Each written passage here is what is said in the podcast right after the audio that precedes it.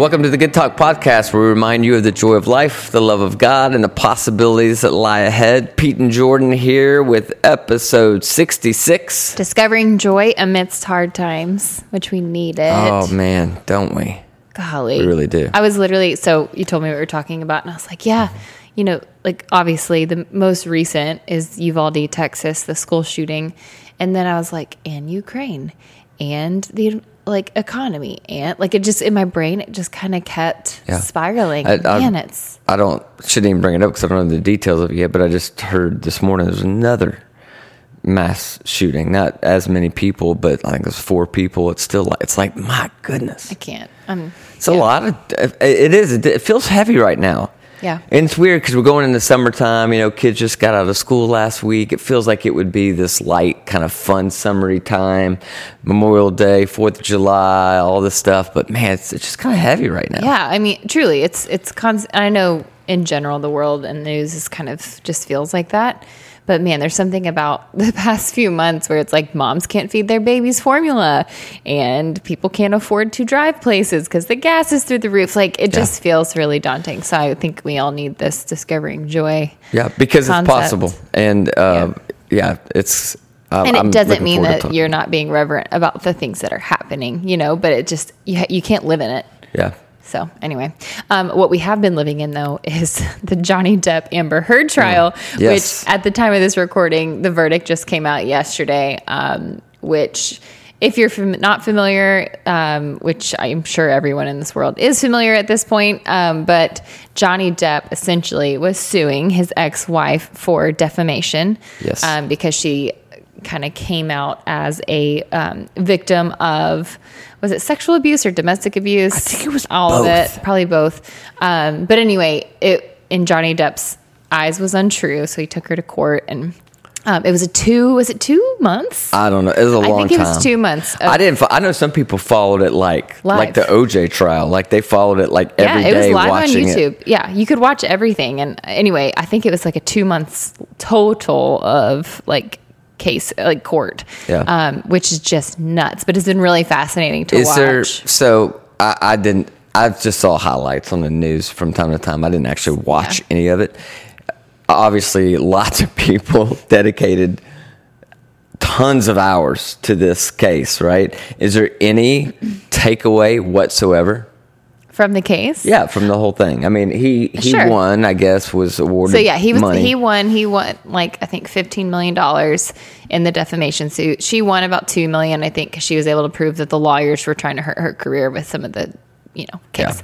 But um, none of the domestic abuse was proven to be true, um, and so there was I guess no evidence for it. But anyways, I think ultimately, if you know if the verdict that came out is absolutely Reflects true um, then I think that there's just the whole lesson of there's two sides to every story. Yeah, we, and we've Um, said that so many times on this podcast, and it's true. It's like I'm always shocked Mm-hmm. when somebody, you know, tell their story and everybody goes all in, assuming that that's the truth and that's Yeah, exactly they what don't happened. ask questions. No. they don't ask questions.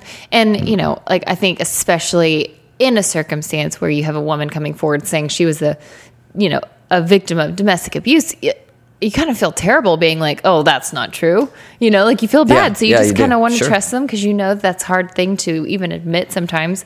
Um, so there are certain cases that do feel hard to even like encounter with any sort of Yeah. like skepticism. And if she But- if she did make it all up for attention or whatever, then man, that's terrible. That's terrible. because of what it also does for for true the victims. true victims, yeah. I mean, the whole thing, you know, it's, I don't know. I, I have people all the time who'll send me DMs and stuff thinking they know my story because they Yeah. read something online from some Yeah. very non, you know, credible, credible source. source. And I'm like, you, wait, you, you didn't Yeah, lead with a about my story question? Like, Yeah. te- I, I kind of lived it. I kind of know how it went down. Uh, that's nothing close. So, but people just hear something, they just assume it's They true. just believe That's it, a great takeaway. That's good, Jordan. yeah, I don't know. I think I it, it makes me just more aware because I'm very guilty of that, especially when you don't know the people. You just assume you hear something on the news, you're like, "Yep," and then I'm reminded, I'm like, you know what? The story I tell my mom about my divorce is probably very different than the story my ex tells his friends. Sure. You know, so it's like. It, in some way, shape, or form, no matter what side you're getting, you're probably not getting the full truth. So I think that just having that awareness is just kind of good to to keep in top of mind. So Yeah. yay for Johnny Depp. If you know, I think that was awesome, and his career now is like blowing Yeah, up, which is good for awesome him. for him. So Good for him. Go Pirates of the Caribbean. That's You got a big weekend coming up. I do. Well, yeah. Your first solo out of town trip with Pepper. Yeah. So Pepper's now 10 months. Um, and so it, up until now, I've driven probably like a total of an hour by myself with her in one direction. And the only reason that's a big deal is just because she gets so bored and restless and just she'll just start to cry. She's not one of those that instantly falls You still asleep. sit in the back seat with her when we're traveling. Yeah, yeah, yeah, together. yeah. When we go to Georgia or travel anywhere, I sit back there to just entertain her, and she's totally fine. But when she feels like she's staring at the back of a car a seat, and you know, she, babies are reversed, so you can't even see me. Um, yeah, she just does not do well. But anyways, I am like going to rig up my car and somehow find a way to play CoComelon and all of her entertainment safely but i gotta i gotta do something because I'm, it's about a little over two hours which again not a huge deal i'm taking a baby step like i'm not going all the way You to got georgia this. by You myself got but- this. and you have a big boys weekend. you all are gonna Yeah, we're gonna do a boys' weekend this weekend. I can't wait. yeah so Don't know what all we're gonna do. Play be- tennis. They're into tennis, yeah so it's gonna be fun. lots of tennis farm movies Yep. Well, you just remember the talk that we're about to have about joy while you're driving to Chattanooga I'm gonna text you, with like, the screw screaming baby. uh, okay, so let me tell you why we're going to talk about this topic today. Uh, today's June second, right? Yeah. Yeah. So it comes out today. There's a new documentary that followed. So several years back, uh, Desmond Tutu and um, the Dalai Lama got together for three or four days worth of talks about joy.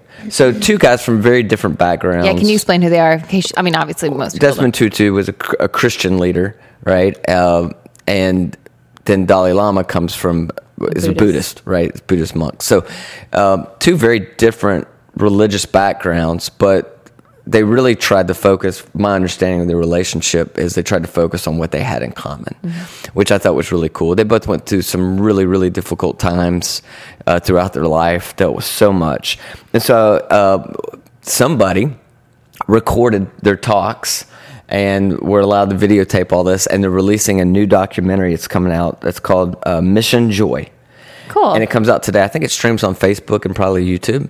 And uh, i haven't seen it yet. I've seen the bumper for it and even that was pretty cool That's cool. to see those two just legends together. So uh, dalai lama is alive yes And Desmond Tutu is not. no Okay. he recently passed away which also makes this was gonna say, documentary that makes it kind cool. of really cool Yeah. but you know when you talk about the difference a lot of people talk about the difference between joy and happiness and they're two very different things right and for the most part the probably the most common trait that this that's distinctive trait about the two is people would say happiness is is based on external joy is based on internal right. happiness is fleeting it's quick it's based on the circumstance joy can be something that's actually developed and something you can live with despite what your Amidst it, yeah. circumstances might be and and that's why I think joy is so important because the reality is we don't have control over our circumstances we don't have control over what happens in in a lot of these situations that break our heart Mm-hmm. whether it's in the Ukraine or whether it's a mass shooting here in the US or you know your circumstances or the economy another great example all these things and part of what brings about I think so much grief from all these things is that it's a reminder that we're not in control you can't control like how do you stop these things from happening Yeah. and you feel like you can't yeah and joy is something that can be sustained in both positive and negative circumstances. And so I, I, I think that's really key. So this docu- documentary, uh, they, they talk about four strategies, if you will, that they observed from these two men and the talks that they had around the topic of joy. So I'm taking this documentary, I don't know how long it is, my guess is a couple hours, and kind of distilling it down into five minutes, basically, uh, of these, these four things that uh, I think are you know so so key. The, the lady's name by the way is peggy callahan. She's the one who did this documentary and also the one that kind of put this this article together. Um, the reason they got together, I thought this was cool, was uh, they were celebrating the Dalai, Dalai Lama's um, birthday. He is he was turning eighty. Wow. So these two guys got together for these this couple day retreat uh, in India to celebrate his birthday. So I thought that was really Hmm. That's cool. cool. Yeah. So four key strategies that they talked about that kind of emerged from their, their talks. The first one was connection, talking about how do you develop joy, right, that can withstand the most difficult of circumstances. The first thing was connection. And in the film, what you'll see is Archbishop Bishop Tutu and the Dalai Lama constantly smiling, constantly kind of reaching out to, to grab each other's hands. There's a scene I saw in the in the promo where uh, he literally reaches out and tickles them. And it's like it's like so awkward. it, it was kind of weird. It's like, wait, these two like spiritual legends, you know, it's being Tickling goofy. each other. Apparently, like they were just really goofy. These two spiritual leaders, one Christian, one Buddhist, really experienced. And I, I guess this has been going on for some time. This deep connection with each other, Mm. and they talk about the need for connection.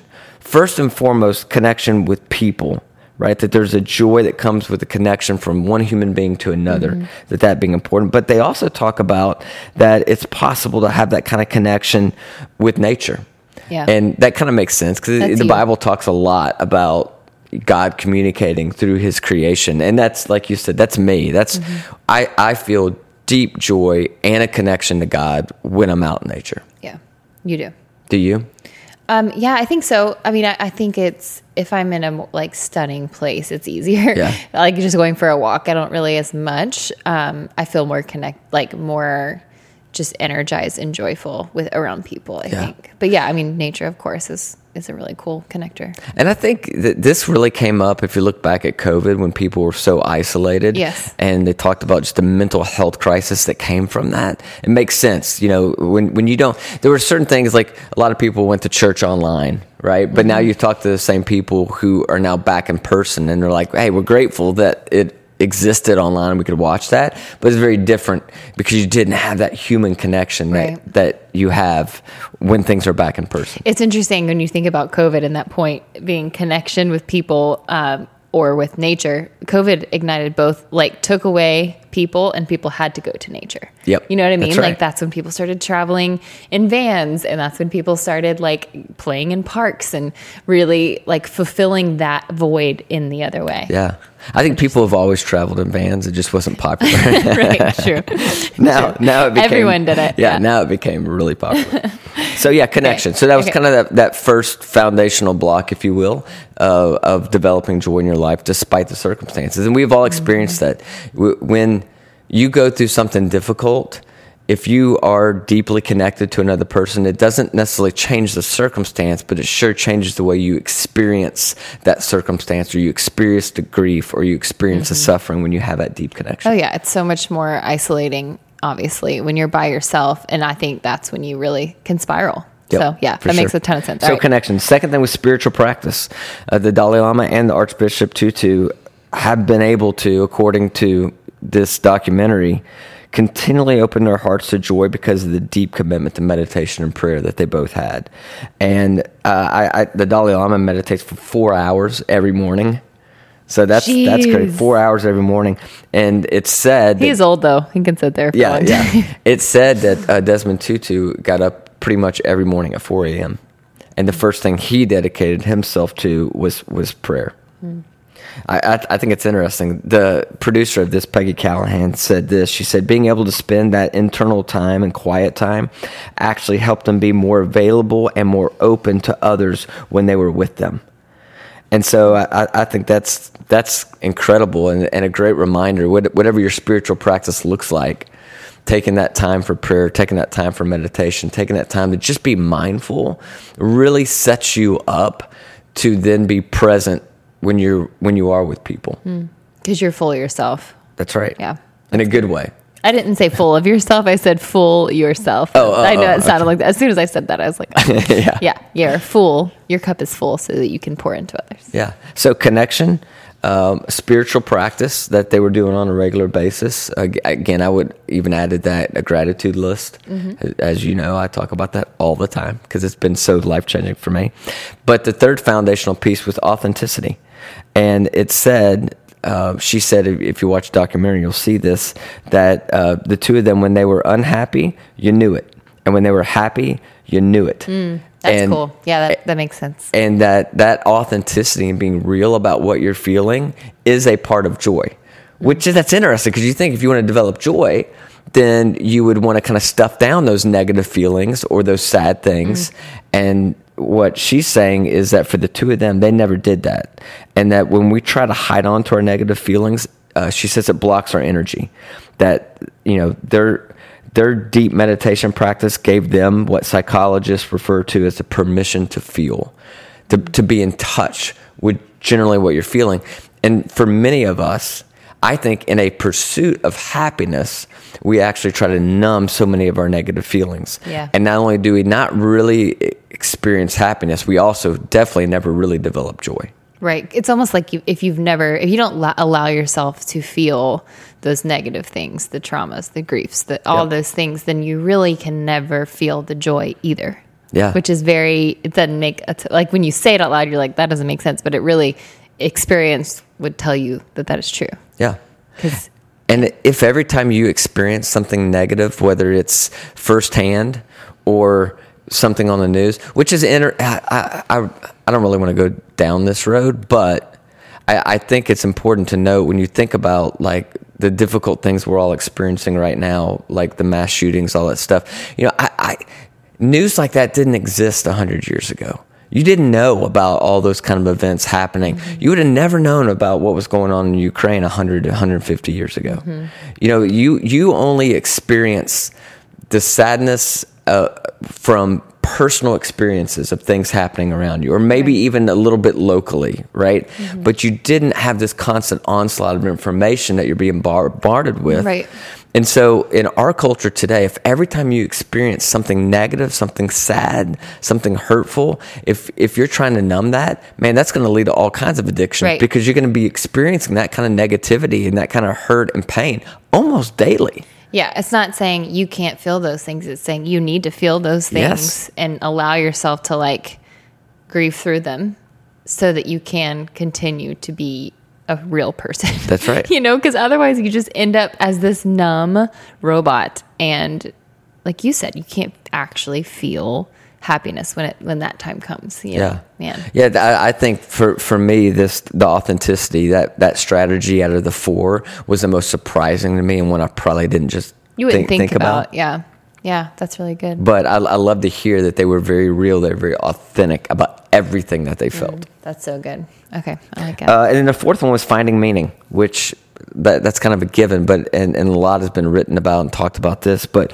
both the Dalai Lama and Archbishop Tutu had tremendous difficulties throughout their life. The Archbishop experienced poverty, polio, tuberculosis as a child. Um, then the you know the suffering from the South African uh, apartheid.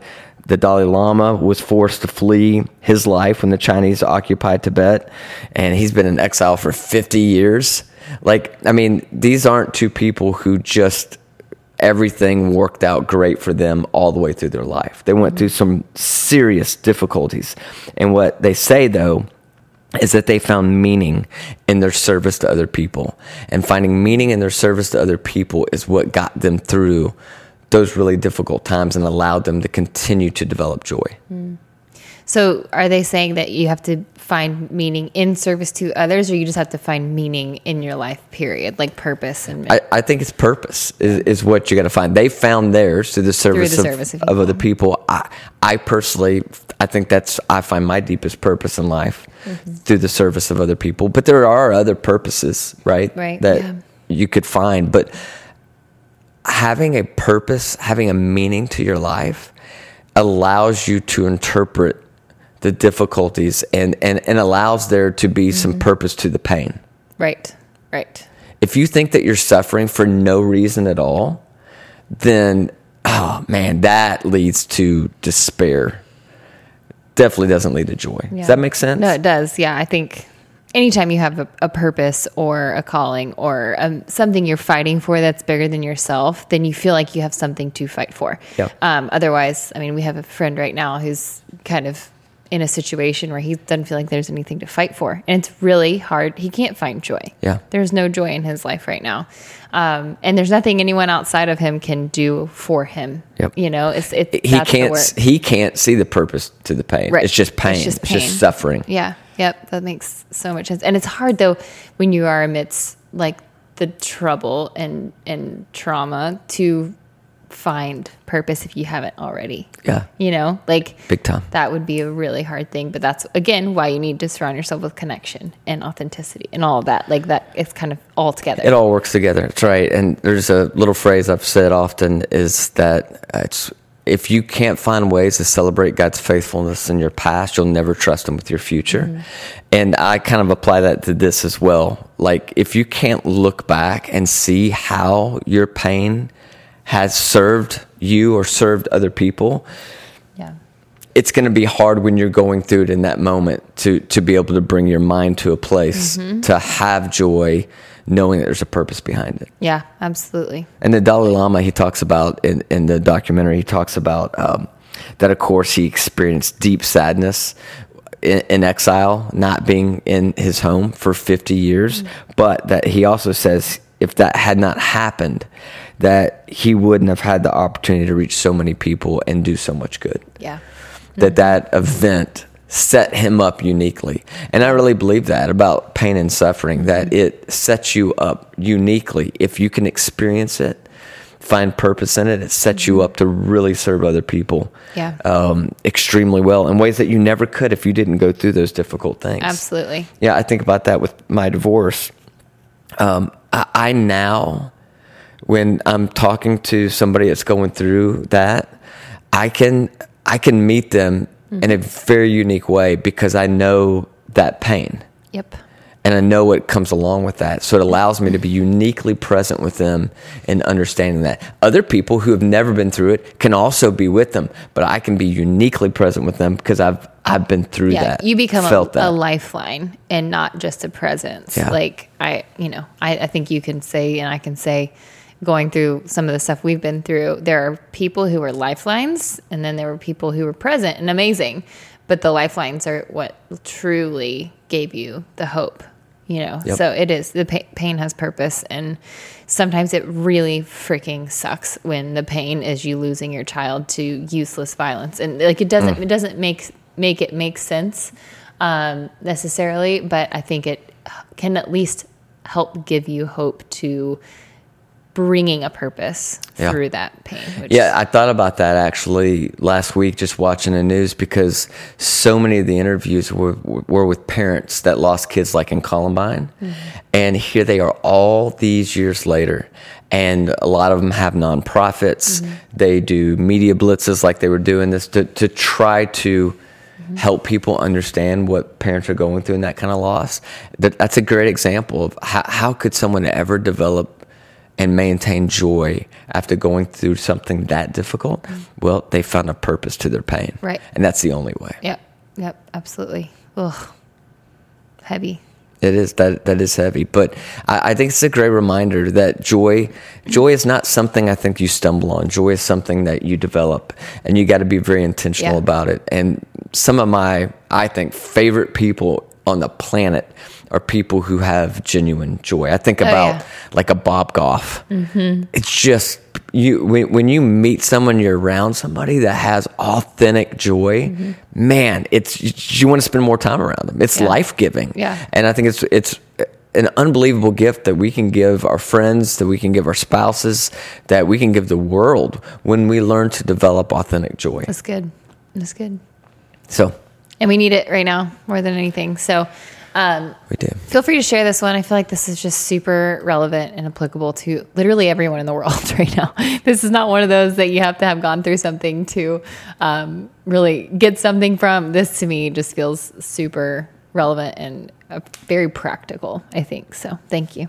Yeah, well, um, I, I, I really pray it's helpful because you're right.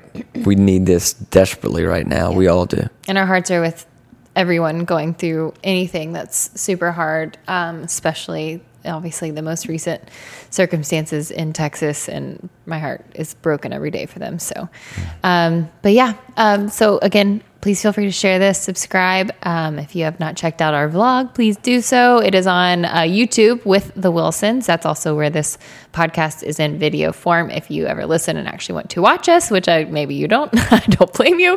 Um, but there is a vlog up there where we um, post weekly about just things we're doing. And Pete also kind of, in most of them, kind of inserts a tiny, like one minute, two minute good talk through it um, to just kind of show how we try to weave in the things that we talk about on this podcast into our daily lives.